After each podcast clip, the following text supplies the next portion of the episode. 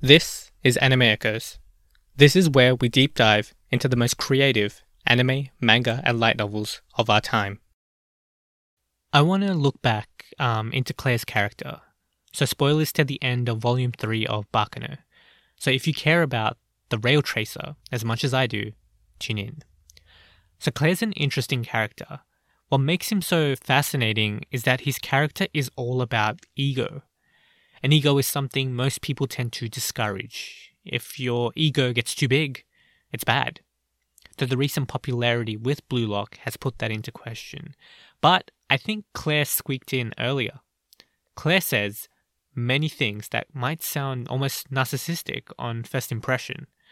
The world is mine is a pretty grandiose statement. What's even more grandiose is that it's not just a general statement that he says. He's not saying the world is his oyster to experience. Not even close.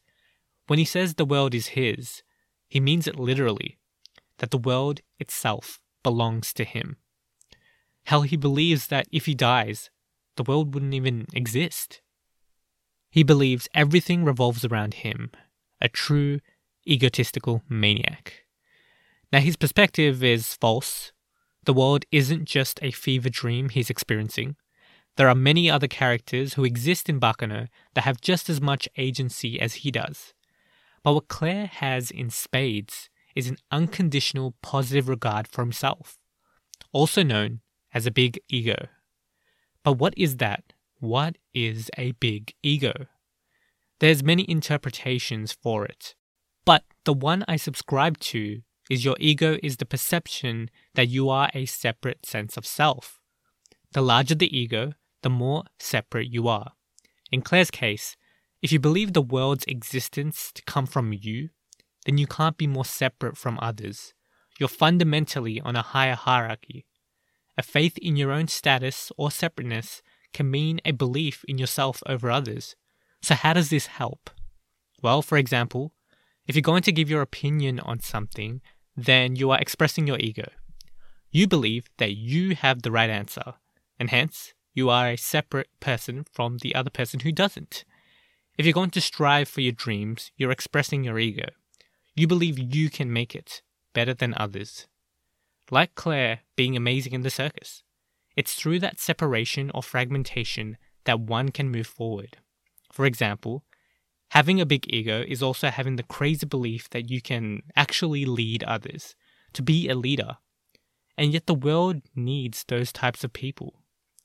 In order to do good in the world, we need to have people who believe in themselves enough to create amazing art. We need those who believe in themselves so much that they believe that they can take care of those who are disadvantaged, and they believe that they are capable of doing it. Or those who can perform heart surgery, and those who are actually up for that task. Claire says to Ladd that it's because he can that he would choose to save a child even if they shot a gun at him. He wouldn't hurt them. His thoughts would be these I can survive, I can dodge a bullet, so why would I kill them? Even if they hated me or wanted me dead, why would I kill them? The rules of my world dictate that they should live. It's through his complete faith in himself that he can do all the amazing things that he does. Claire has the largest ego on the planet, but his ego values compassion.